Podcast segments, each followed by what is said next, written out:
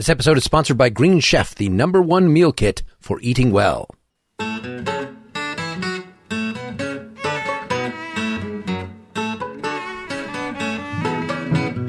This is Pretty Much Pop, a culture podcast presented helpfully here in reverse chronology.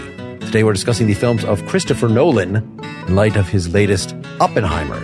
I'm Mark Linsenmayer, realizing that my greatest triumph has been my greatest mistake. I'm Al Baker, frequently self indulgent, but usually worth it. My name is Sarahlyn Bruck, and I've had so little sleep lately, I'm not sure what is a dream and what is reality. My name is Lawrence Ware, and I just want to watch the world burn.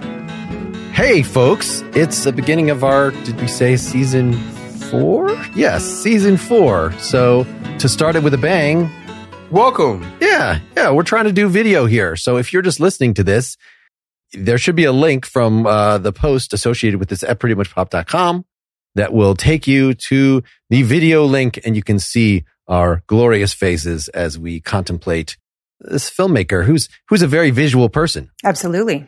Sure. Sure he is.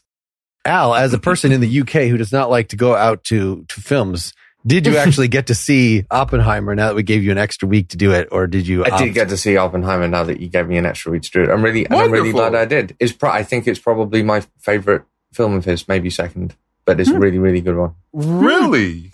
Hmm. And I think it's a Shocking. really Okay. interesting Christopher Nolan film as well. It's got It some, is. it leans heavily into some of the things that he does very well and backs dramatically away from some of the things that he does very well, but it's still kind of annoying sometimes. Do we have a a thesis, a hypothesis that we want to go with today? Other than some people think that Christopher Nolan is just visual and kind of gimmicky in his plots and so overrated, but most people seem to feel like he is a visionary. Certainly, this latest film, Oppenheimer, for a film to be this long and yet be so wonderfully edited, to be so gripping, so visually stunning. I wasn't expecting that I would want to see this in the theater. It's only because we did this episode that I went to the theater. Not only because I just don't want to see three hour movies in a theater ever. Just, you know, it's a historical drama. Why would I care about that? Uh, you know, other than the footage of the test explosion, which I knew that.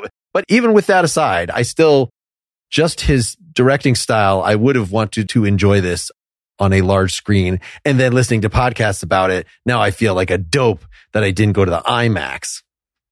You didn't go to IMAX. Yeah, that was my question. Did you guys see this in IMAX? Who who saw it in I IMAX? sure did. I did.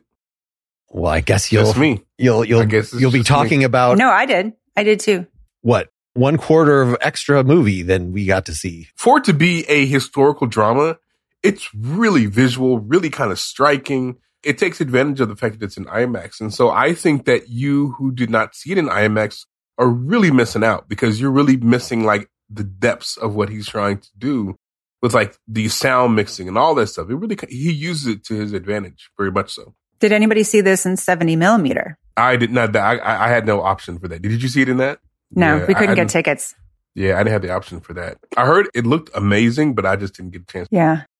I found a lot of the sound stuff really distracting in IMAX just because it's like I could feel my seat shaking at some parts of the movie and stuff. That's the point. You go to IMAX not to watch a movie, but to be a part of a movie. To be And part of the movie. Do they That's what they splash say. s- sweat on exactly. you? No, that's that's 4DX or something. like That's some kind of crazy whatever. No, but no, it's really good. I, I really enjoy being immersed, but I will admit that sound mixing is pretty intense. It's very intense. Yeah, it was pretty loud. I think like I don't know if a good place to start with his movies is about how his movies and especially with this latest one are about guys, about dudes, right? It's about the male experience and masculinity. I had exactly the same thought because after we watched the Barbie movie, the first Nolan movie I watched in the in the run up to this was Inception, which I hadn't actually seen all the way through before.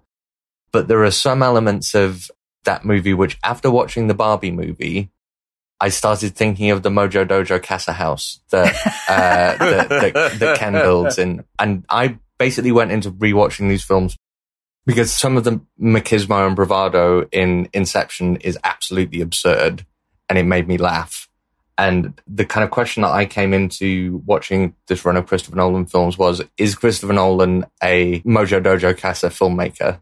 Because he has this reputation of being incredibly cerebral and thoughtful, but a lot of the movies he makes are really very dumb in a lot of significant respects.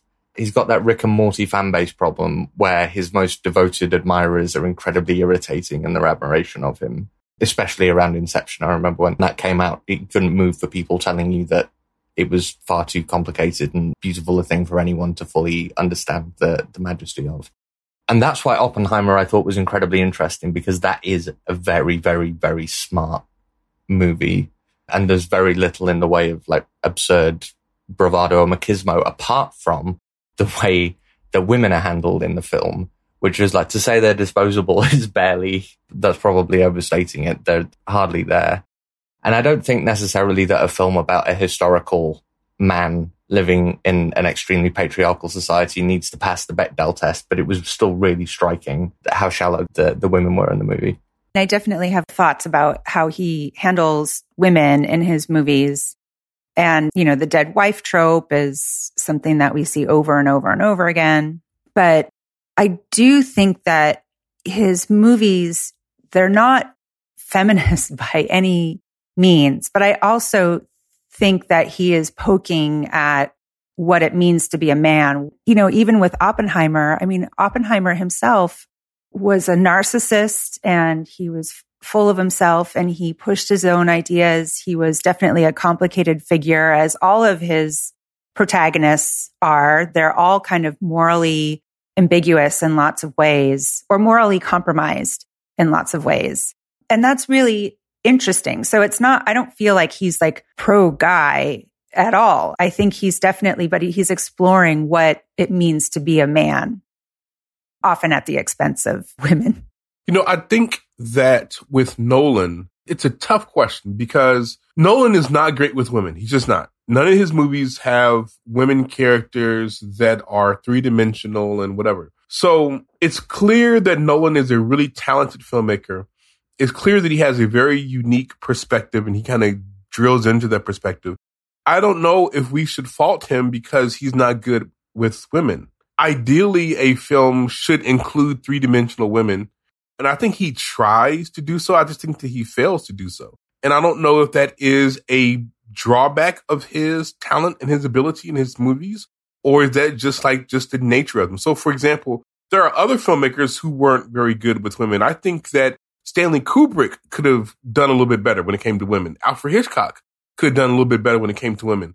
But their movies are still really, really good and really, really noteworthy. And so I think that Nolan is kind of in that in that lane, but his movies have so much else going for them that maybe we understand the limitation, but also see how he does something really interesting and really unique.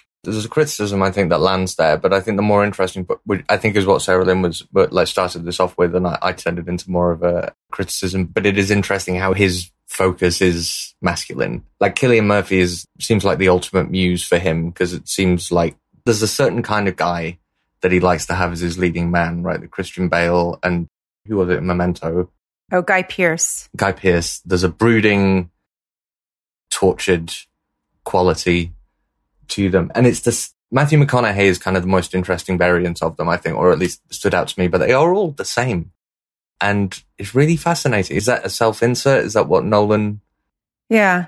Uh, that's what I was thinking. Is he just like Inception is supposed to be, or one reading of Inception is that it's about filmmaking. It's about Christopher Nolan as a filmmaker and all of the, the thieves were, you know, represent the director and the producer and that in essence, you could boil down all of these movies in some way that they are actually just about Christopher Nolan himself as a filmmaker.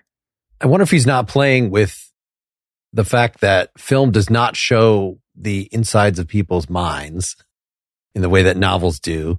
And so some of them, like Dunkirk, which I saw for the first time in preparation for this, are explicitly not inside anybody's mind. Like it goes back and forth between a few characters, mostly one that you don't learn the name of. Also, Tenet, the main character played by John David Washington, does not have a name. is literally called the protagonist. Yeah. And so when he does go internal, whether he's trying to get into Batman or into Oppenheimer, then he does it in a very, very focused way. Or Memento, you're living the life because of the sequence in which it is shot of, you know, as close as an external observer could get to that character with these memory problems. Of course, you know, I guess you'd want to just watch one segment at a time and then drink a lot and then watch one more segment. If you actually want, you know, so we can't do it for real, but we want to come close. And I just thought in Oppenheimer that nobody else is getting the treatment. Nobody's three dimensional. Oppenheimer is himself that we get to look into his eyes many times, but everybody else, even the villain of the piece, we get to see some conversations. But the fact that it's such a surprise that it's sort of a, a you know, that heel turn that he makes the Robert Downey Jr. character is because we haven't really been seeing much of the movie. I guess a little bit. He's watching Oppenheimer and Einstein talk, right? For once, you know, so there's maybe a couple scenes, but I felt like the same thing. Like there were hints of depth with his wife throughout the movie, but it just did not dwell on what it's like to be Oppenheimer's wife. Like the whole thing could have been told from her point of view. It's just not what he chose to do. Well, she was supposedly she and and uh, his mistress were supposedly intellectually certainly the mistress was intellectually his equal right so she was the one who supposedly got him and i think so many of the women in these pieces are supposedly the people who understand these guys perhaps the most which he uses when they lose these women that becomes what propels their particular narratives forward which is kind of a cheat on one hand. but on the other hand, you could say that some of these characters, these women are, if not three dimensional, they're at least strong in their own way. I mean, I thought Florence Pugh was really good in the film. Did she have great depth? No, but there was a lot there, you know, and, and I think Florence Pugh brought a lot to the film and it was written there. And if you're missing anything, it's going to be in the performance, not in the intention. Like they, they spent a lot of time trying to explain what was going on with that character, why the character was so difficult for Oppenheimer to kind of deal with. Now, of course, Oppenheimer is the center of the narrative, but she as a peripheral part of the narrative and really not in the movie a great deal. In fact, so much so that I would be shocked if she's not nominated for an Oscar. Like that's how much depth I thought she brought to the character. So I really think now when it comes to Oppenheimer's wife, yeah, that's lacking for me. When you know the story, you know that there's so much more they could have done with that character. When it comes to Florence Pugh, I really thought that was pretty good. I really enjoyed that. And you're right. I think she had a great performance. And I thought, what's her name? Who played the wife also had a really good performance. But Nolan has admitted that on the page, the female characters don't have much. But if you take a look at Natalie from Memento and how much Carrie-Anne Moss puts into her performance, she gives that character a lot more heft than is on the page. And he admits that, that he has kind of a woman problem. But I think the performances really make them into more than what they were on the page. But still, they're there to serve the male story. And the question that I have, and it kind of stems from something that Al has said, many people, and many people have said that Christopher Nolan is really, really good when it comes to spectacle. But when it comes to human emotion, he's not as successful in that. And I think that Oppenheimer is really the biggest challenge he's faced of trying to put emotion on screen. Like, what do you guys think about that? Do you think he did good in this film, at least? I think Oppenheimer's a really interesting, clever figure for Nolan to explore at least the way Murphy interprets Oppenheimer, it seems like he struggles with understanding or engaging with the emotional and moral world in something like the way that Christopher Nolan seems to also struggle to engage with the emotional and moral world. Something I really loved about Oppenheimer is the way they handle his conflicted moral stance, the way he breaks down in the interrogation scene, all that kind of stuff. That looks really beautifully done. But the fact that he chose to focus on someone who would have those kinds of complicated feelings and maybe wouldn't be sure about where they stood and was eccentric and all the rest of it. I think says a lot about the kind of person Christopher Nolan at least thinks he can understand. He doesn't make kitchen sink dramas, probably for a reason. No, his movies have been definitely characterized as cold, which doesn't bother me. That doesn't really bother me. But I, you know, if I think back to Interstellar, that I think is probably his warmest movie. There's a really strong emotional core to that emotional movie for sure. But, is but- that all in Matthew McConaughey? That was the Matthew McConaughey, and that was It was also yeah, in, in the in the female The daughter, that's yeah the daughter Murph. good character. good. that was a good character, but it was still about his uh, Matthew McConaughey's. What was his name? Cooper. It was his story, and that one also. I think what he relies on the score for his emotional heft. The Hans Zimmer score for Interstellar, especially, was at the end of that movie. I was why do I feel so? Why is there such a rock in my chest at the end of this? But I think he kind of relies more on the external stuff than the internal writing and everything for any kind of emotional reality within his stories. He's a big idea filmmaker, isn't it? Like he wants to like tackle a big theme in all of the all of the movies that he makes, and it's kind of similarly to what to, to what Lawrence said about his problem with women. Like he really isn't trying to make emotionally compelling movies, or at least I hope not, because he's doing mostly a very bad job if he is. But this is where I genuinely don't know if he is a genius or if he's like a big pseudo intellectual crank because the topics that he chooses to explore are so meaty and like ethereal, ephemeral rather. And just, I always, well, maybe until Oppenheimer, but I, I come away from his films feeling like I haven't been given anything very profound connected to the, the theme that he wants to explore. I don't know if that's necessarily a problem because it feels, it always feels like the theme has been played with like in Memento, there's like memory and experience and guilt and all that kind of stuff. And, and Inception is obviously like dreams and reality and so on. And you get, I always come away from these movies feeling like those ideas have been explored and played with, but I don't necessarily know at the end what I got out of it. What do you guys think? Are we supposed to have answers? Like, is it, No, or is it, I don't. No, no, I don't think we're supposed to. Nolan is like a student who got an undergraduate degree in philosophy, who then began making films and brings to bear all the stuff they learned as an undergraduate in philosophy, but they don't have the higher division level knowledge to make it like systematic, if you will, right? And so here's the thing. So people who watch Nolan films and oftentimes are bored, they tend to be philosophical thinking people, right? They tend to be people who are like, oh man, what Nolan did with Inception, man, I've read better than that in my sci-fi. I've read, I've read better than that in the philosophy that I think about. Or whatever Nolan was trying to do with the moral complexity of human nature.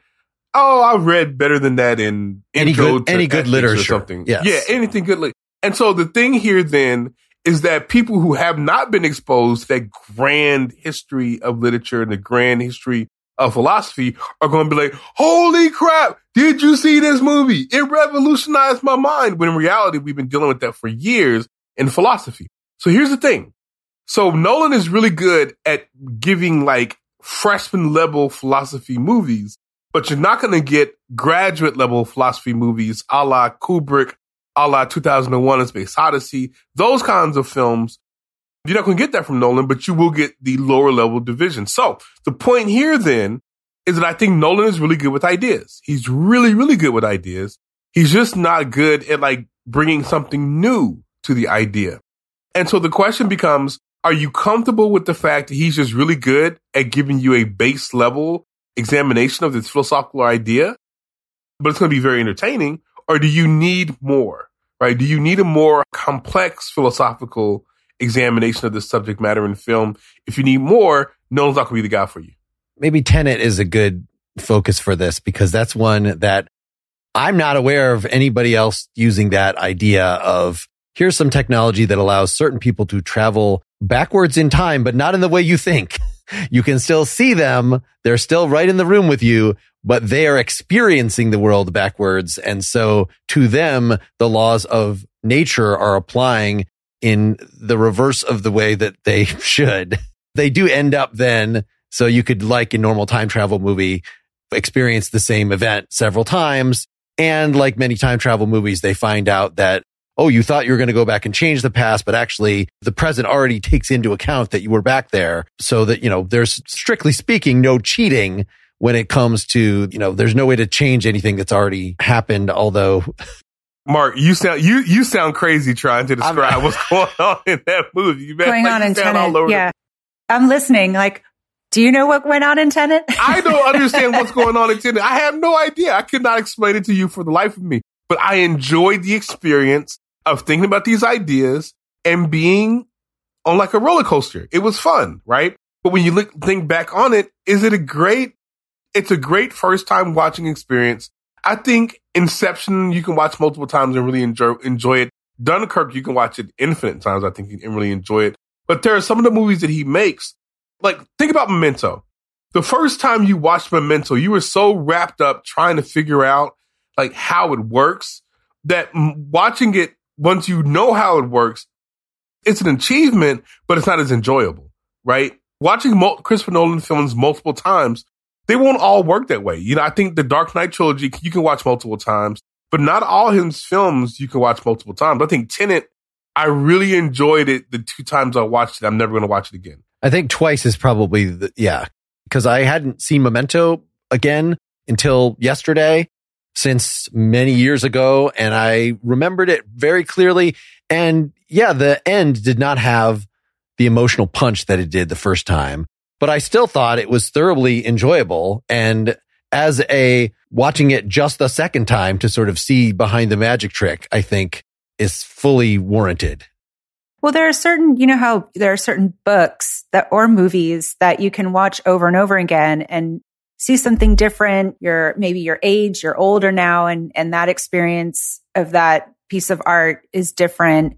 And I think That's how I feel about Texas Chainsaw Massacre. That's how I feel about Texas Chainsaw Massacre. The more I grow, the deeper The childhood, Wonderful the childhood, fa- the beloved childhood favorite of yours. Absolutely.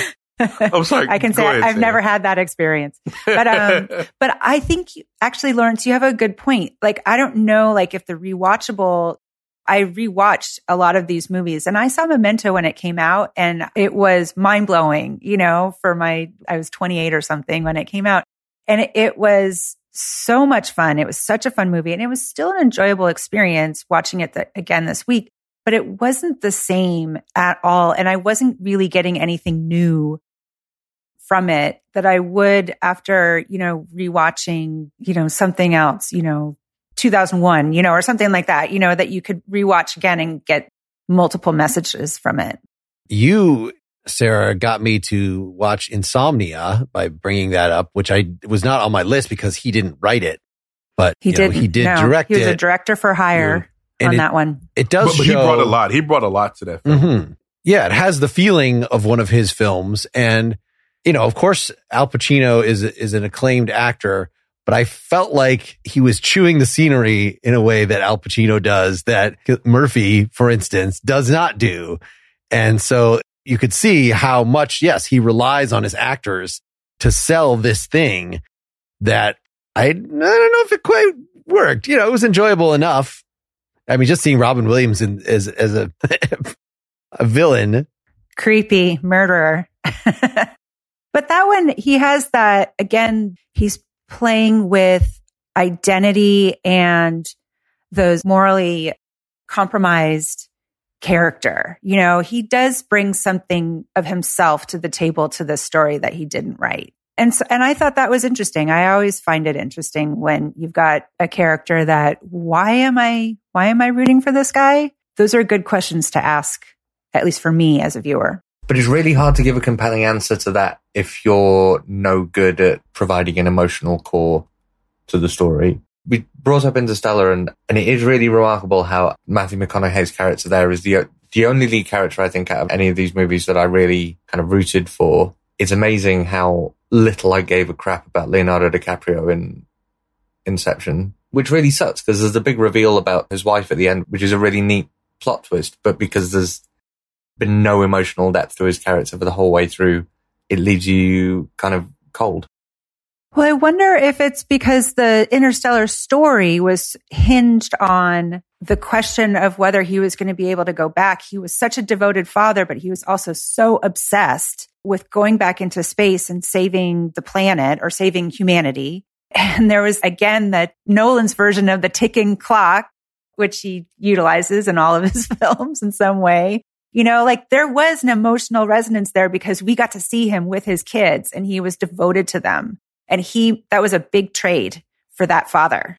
And he does something in that film that he that he hasn't done in it. That I don't think he's done in any of the other movies that I watched this week, which is start off like the world has ended, but the first thing we see is Matthew McConaughey happy with his family being good dad. Yeah. And I think every other movie of his that I've watched this week starts with some kind of grim, morose sequence of shots in like somewhere horrible. How does Oppenheimer start? Oh, with a mushroom cloud. Yeah.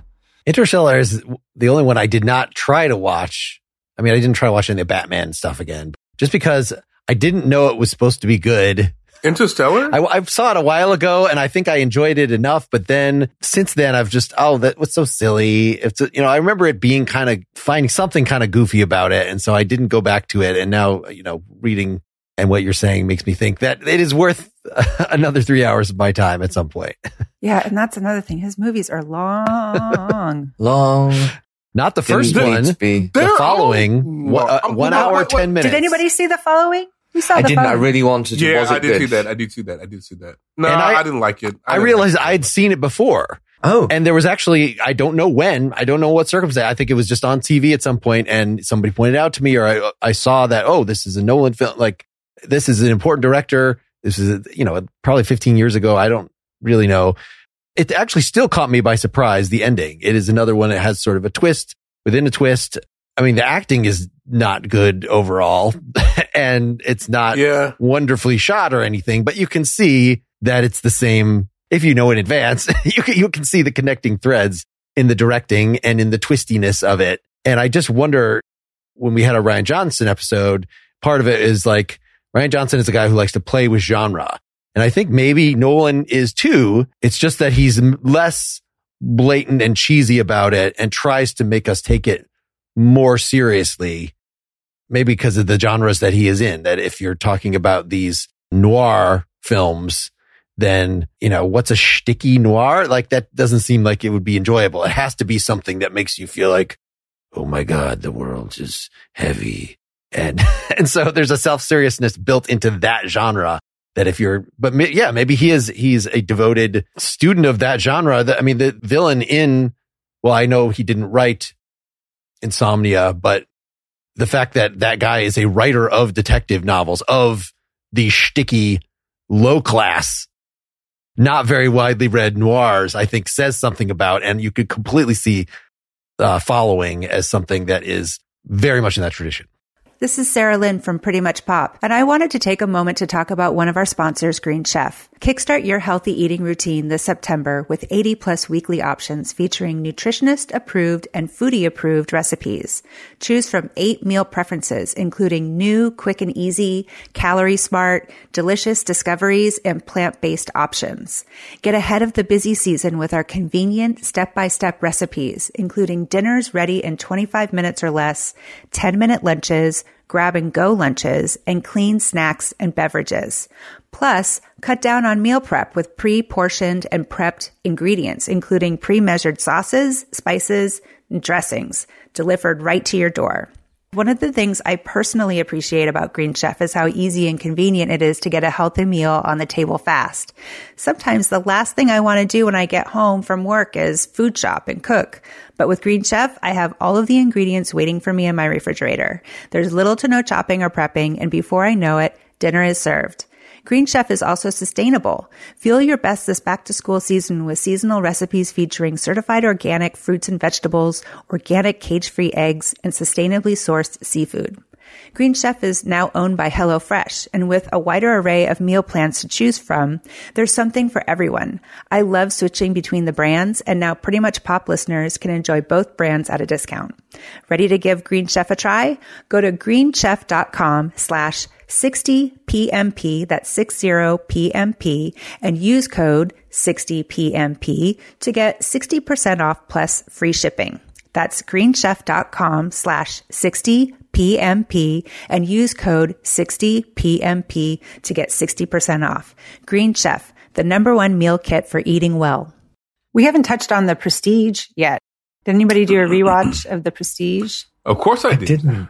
I did. So that was also supposed to be about about filmmaking, right? And how really? Is it also about filmmaking? I, this this is what I Okay, read. let's stop. All right. Everyone loves to look at Christopher Nolan films as like commentary on filmmaking. Like there's all kinds of discussion about how Oppenheimer is that way, how Interstellar is that way, how all these films are that way. I don't see none of that shit. I don't see this deep philosophical statement that he's making about his craft. I just don't see that stuff.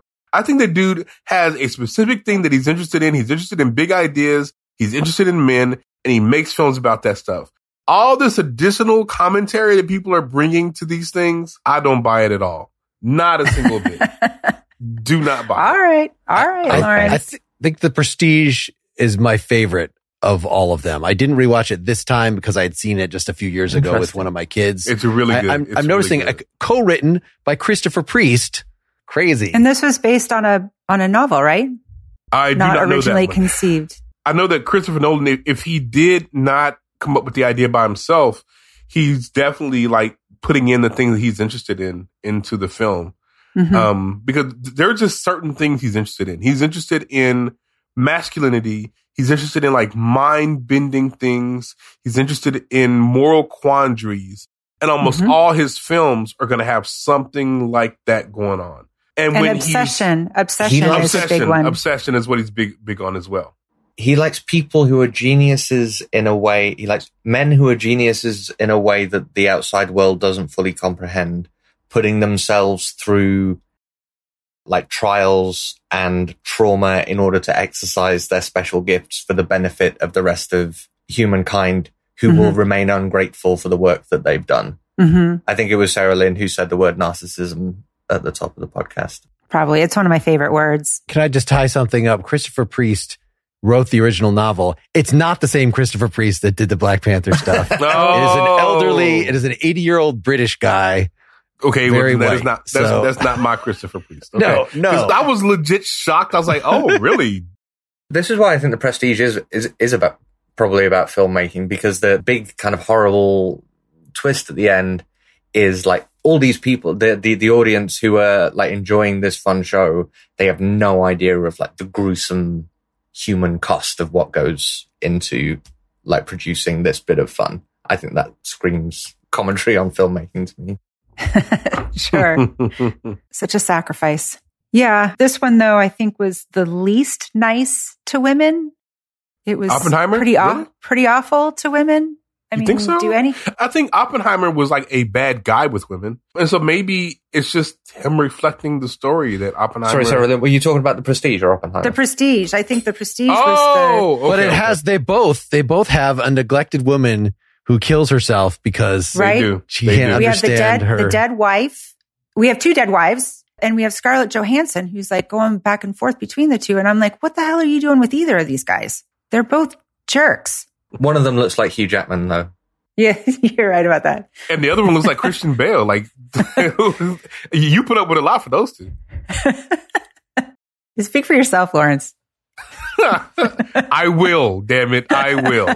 What else are we looking at? I mean, we haven't really talked that much about Dunkirk yet. That I feel like Oh, this is the kind of movie that he should make. I don't know why I found the editing in Dunkirk and Oppenheimer similar, even though they were totally different. The Dunkirk they're is basically in real time and Oppenheimer is biographical, but somehow the flow in Oppenheimer felt like the flow in Dunkirk. But Dunkirk is still is non-linear. It's the non-linear storytelling. Here's the thing about Dunkirk. I really enjoy the movie. Honestly, it's one of my favorite Christopher Nolan movies. But it feels as though he's being really cute with Dunkirk. Like, like there is no reason to tell a historical story that way. The way he tells it, like he's jumping all over the place and changing perspective and all kind of stuff. And that's him bringing who he is as a filmmaker. And, and I, I see that, but it's more complicated than it needs to be. You didn't like how all of the, the threads just kind of. I do. I did like it. I did like it, but it feels like why are we doing a historical film that way though? Like there's no reason Is- to make Oh, what was already compelling so much more complicated. Because that story is compelling by itself. Did I miss some of the complications? Because I thought that it was regular people who are not in the military being called up to get on their boats. So that is thing. And then, And that's compelling. and then the main character trapped in France trying to get away and getting on a boat with people. And then they meet, they, they run into the civilians run into Cillian Murphy's character. And there's some flashbacks of how Cillian Murphy's character got there.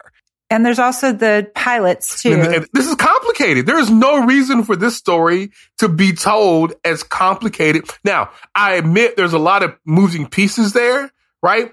But the moving pieces plus the time jumping plus figuring out which is present and which is in the past, like that is way too complicated. The story of Dunkirk is compelling by itself. Oh, I disagree.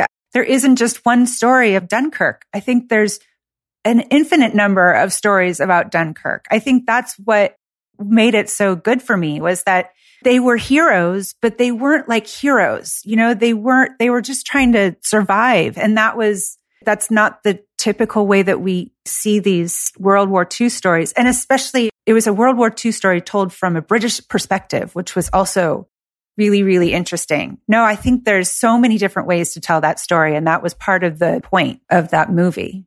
Does Christopher Nolan get away with being able to say that because a lot of the, the movies he makes are exploring confusing topics or subjects or themes, and like you can see a reason why you would want to make a movie like Dunkirk and deliberately make it like an assault on every sense the whole way through, and like want to have people come away from it feeling bewildered. Is that an excuse that Christopher Nolan can use, or do people still need to be able to follow the plot? This again was a problem I had with Inception, right? Because if you're if you're exploring something complicated, that's great, and it's okay to make your audience confused, but you still kind of have to be able to follow the plot to get much out of it.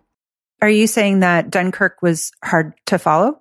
Yeah, I think a lot of his films are hard to follow, to be honest. It absolutely was. I love the movie and it was hard to follow.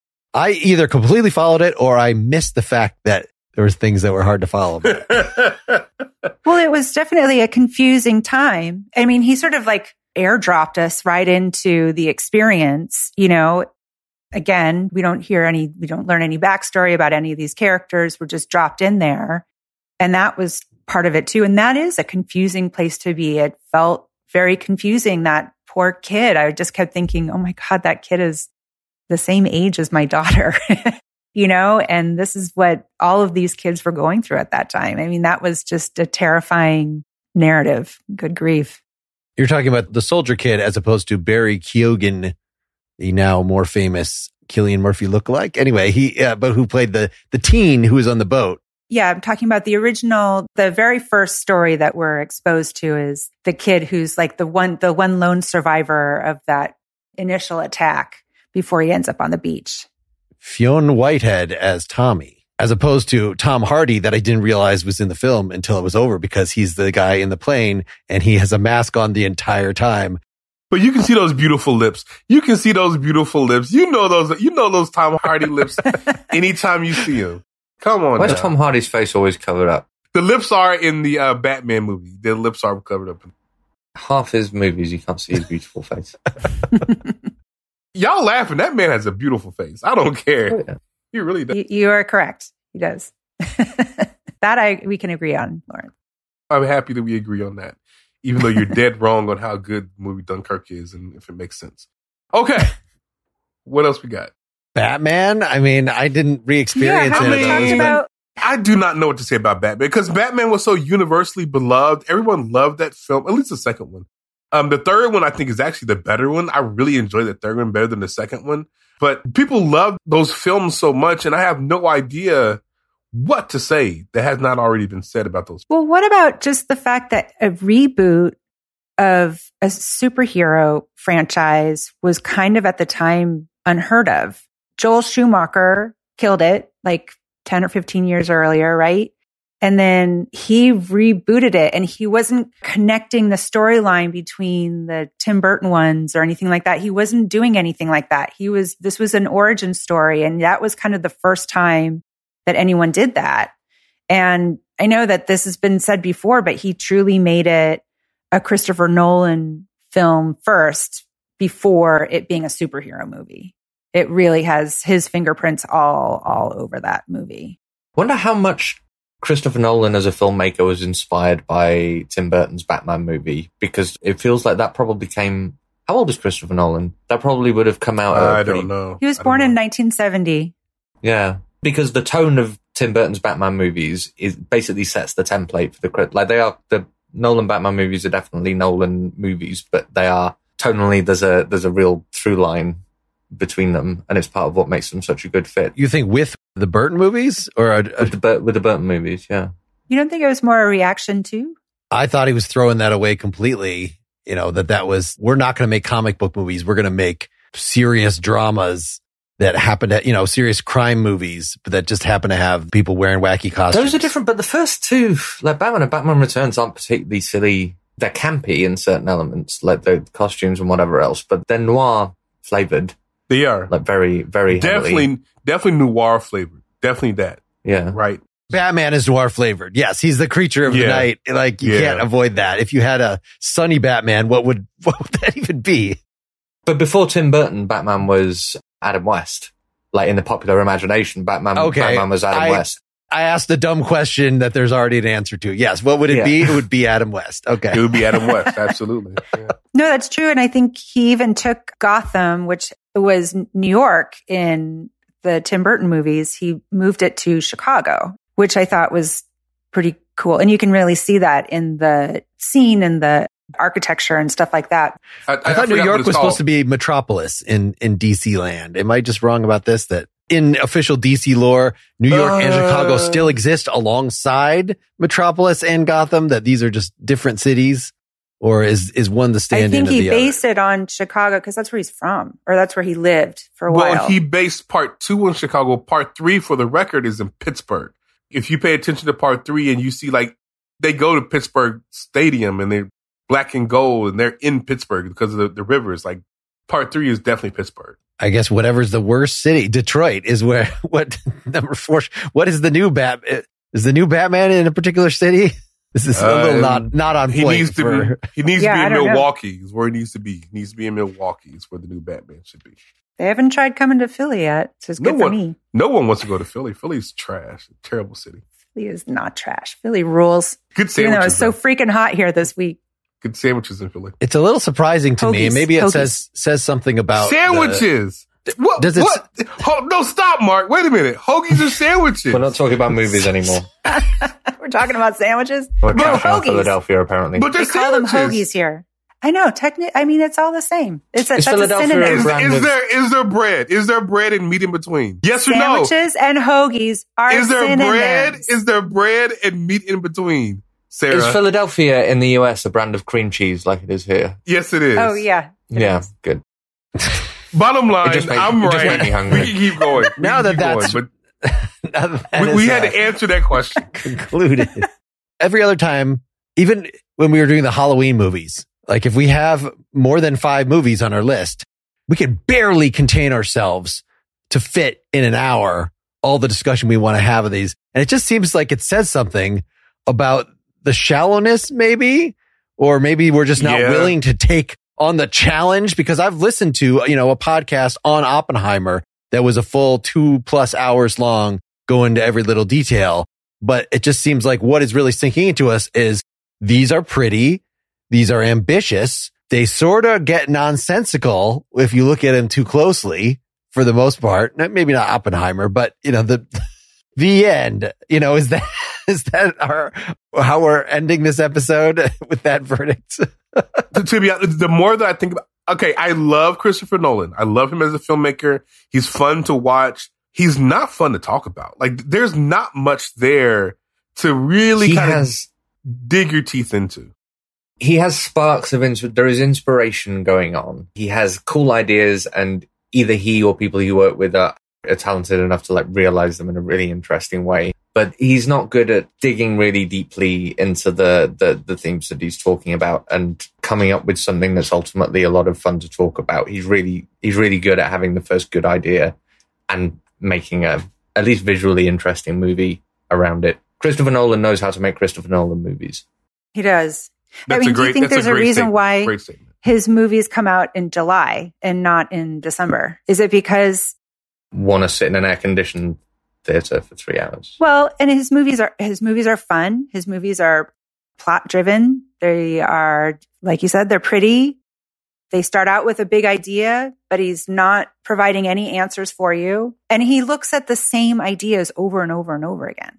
You know, is he essentially creating kind of the same themes over and over and over again, which makes it, which maybe is why he wins Oscars for how pretty his movies look and how great they sound, all the technical stuff. I'm not going to fault a filmmaker or anybody. I was hearing something, a comparison to a musician who seems to like put out kind of the same, that some, they just have like this thing that they're trying to perfect. It's okay actually to have an output that is sort of re- redundant in a certain, in one aspect, if that's the thing that you're chipping away at. I don't know what the right emotion is, but it's the thing that he is clearly really good at is the technical aspects of like making a compelling movie. But it feels like the thing he enjoys most is the cerebral, like concept led element of, of making and writing movies, which isn't the stuff that I enjoy most about his films. I will say though, Like, like David Lynch. wow, just shots fired at David Lynch. Are we really firing shots at David? I, I completely disagree with you. Right, I anyway, think, I think David. Okay, here's I've got a. I've, what's the word when you have three pictures to get A triptych together. I'm going to put a triptych of filmmakers together, and I want you to tell me if you think I'm onto something. At this end, at this end, David Lynch. In the middle, Christopher Nolan. At this end, Zack Snyder. you're onto something. you're onto something with that. There is a through line between the two. From least least to most dumb versions of the same filmmaker, Mhm. essentially. Oh my gosh, don't call Zack Snyder dumb. We can fight about this. He's not dumb. But there is a through line in He's what more this- dumb. I would not agree with you. There's a through line though in what the three filmmakers are trying to do. I will say though, going back to Mark's point, that if Christopher Nolan is drilling down, I think that's what he's doing. I think he's really trying to hone his storytelling. And I think that Oppenheimer is his best film thus far. Better than Memento, because Memento is a really good idea. It's better than Dunkirk, because Dunkirk gets really confusing for me. I Okay. think that Oppenheimer is confusing, but confusing in a way that makes sense. If that makes any sense. I don't know how to say that better. Like he's very confusing in the storytelling, but he does like play with like film stock to let you know this is a black and white, and so these stories are aligned. This film is like very crisp, and so these stories are aligned, and this film over here is like antiquated in the way that it looks. And so these stories are aligned. Like he helps you out much more in this than he did in, in Dunkirk. That's the reason why I say this one's better. But I will say that this is his best film he's done so far, and it seems like he's getting better. Tenet, I think, didn't succeed. It wasn't all the way successful, but it was good. Like he's getting better at like not making really dumb films that don't say anything. Now he's getting into an area where he's making films that are really smart and they're saying something interesting. Whereas, although Interstellar was kind of dumb too, but that the Dream movie, watching it was great experience. Thinking back on it was dumb as hell. It just was. Well, and I'm also trying to think about Memento again. I love Memento, but you know, if I then think of it through the point of view of the Carrie Ann Moss character or, or the Joe Pantoliano character that had been fooling him, or even what was really ultimately disappointing to me is how I felt about the decision. Sorry, I'm going to spoil a little bit, but the decision that the main character makes in the very end of the movie that I'm going to basically lie no, to no, myself. no, no, no, no, no. Oh my Anyway, gosh, don't tell anybody that. Don't tell anybody that. Come on. man. Anyway, I think I said enough for people that, that know what I'm talking about. that I did not feel, you can't mess I did not feel that was emotionally. Memento. It's like that movie's 20 years old. No, but Memento is so reliant on plot. If you mess it up, that movie is ruined for people. Don't mess it up. I just feel like They've had a lot of time to get to see that. the movie. motivations of the, I can just say, I could say enough that they did not make a lot of sense to me. That's all I'm saying in terms of, is this a dumb movie with a great concept? Maybe it actually is that what it comes down to the meatheadedness of all the characters. like you're just trying to figure out what's going on and piece things together. And it seems so brilliant from that point of view. But once you get over that, I'm not actually sure if it's as psychologically rich as it needed to be. You're right. You're right. That's for a movie that I love. Sarah and Al, just because a movie is old does not mean that you can't spoil that movie. Paths of, of Glory, for example, that is a very spoilable movie. I would never spoil that movie because people probably haven't seen it. I would venture to say, outside of hardcore Christopher Nolan or film heads, a lot of people have not seen Memento. It is not one of those movies that you think of as like must see. It's just not. Why I, not? I appreciate I appreciate that you care about those people's feelings. I do. I just don't. I care I a just great don't. deal. I do care a great deal. I care more about the people whose feelings would be hurt if we didn't cover the depth and intricacy of the, the plot of the ending of Memento with the kind of critical depth that only Mark Linsenmayer can muster. I mean, at, at least just like say there's a those people. spoiler coming, spoiler war- warning. You know, walk away for like you- five seconds or something. What do you think? So, for someone who hasn't been introduced to Christopher Nolan movies yet, what should be their first experience? Definitely Memento. What What's the first movie that you would introduce them to? I would say definitely. Yeah. I don't think so. Memento is so complicated. it's not.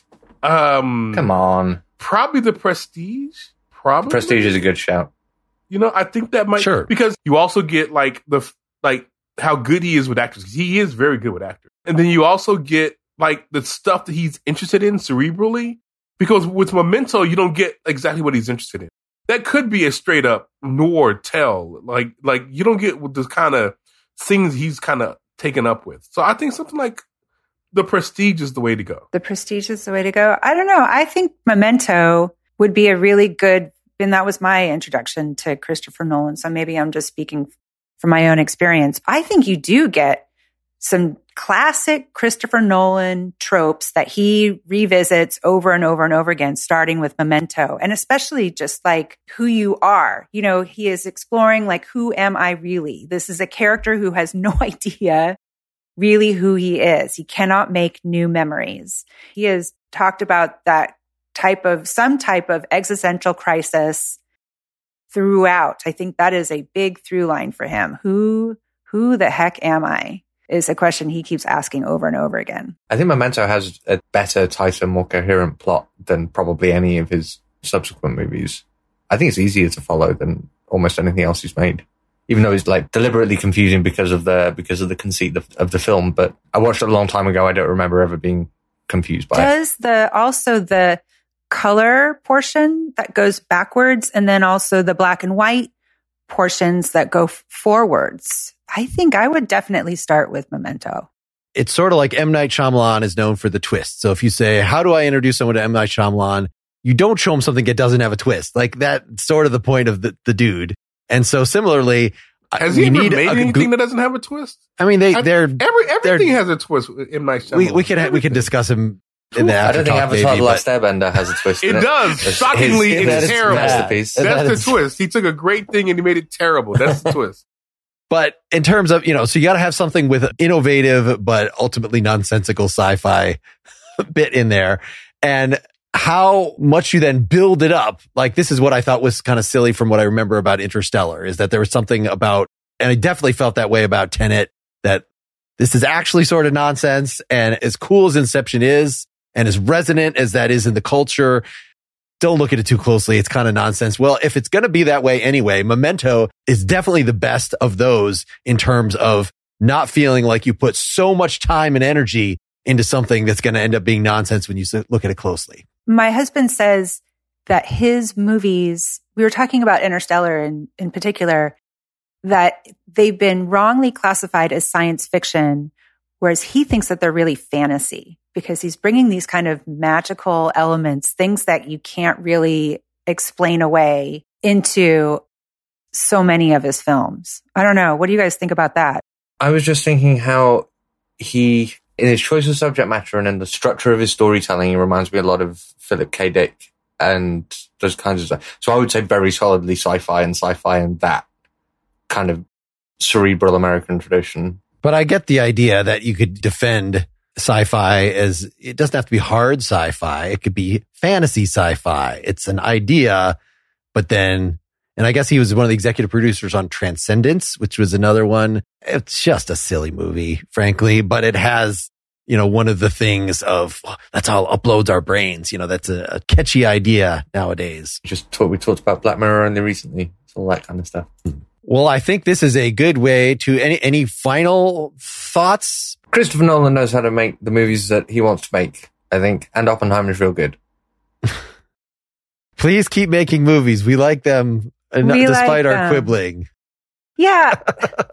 Sorry, I just want to say I, I, I very badly want Christopher Nolan to make a spy thriller, some kind of political thriller in the vein of He's made Like, spy but- thrillers. in the vein of like Tinker Tailor Soldier Spy, a really slow, like luxurious.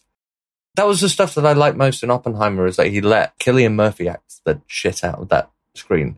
It was beautiful. I want him to make a three hour long, really boring like spy thriller. I want him to fall on hard times. So he has to make the GI Joe. He has to revive the GI Joe franchise and make the GI Joe movies. I would love that. I would love that. That is the natural successor to Greta Gerwig's Barbie is uh, G.I. Christopher Joe. Nolan's G.I. Joe. it, it would be. I think that it was Oppenheimer and Barbie were just perfect bookends. Oppenheimer is Nolan's G.I. Joe. Exactly. All right, wave bye to the viewers. Bye, guys. Bye, guys. viewers. Bye. Get more Pretty Much Pop at prettymuchpop.com. Get bonus content for every episode at patreon.com slash prettymuchpop. Pretty Much Pop is part of the Partially Examined Life podcast network, and it's also presented by openculture.com. When facing a family law matter, it can feel like an overwhelming and never ending court process. It's vital to know that things will look better on the other side if you hire legal counsel with the skill and compassion to help. At Stengy Law Firm, we represent clients in difficult family law matters every day. Visit FamilyLawRepresentation.com to schedule your consultation. That's FamilyLawRepresentation.com. Stengy Law Firm, here to help you rebuild your life. Stangy Law Firm has an office in Wichita. Kirk Stangy, 120 South Central Avenue, Suite 450, Clayton, Missouri.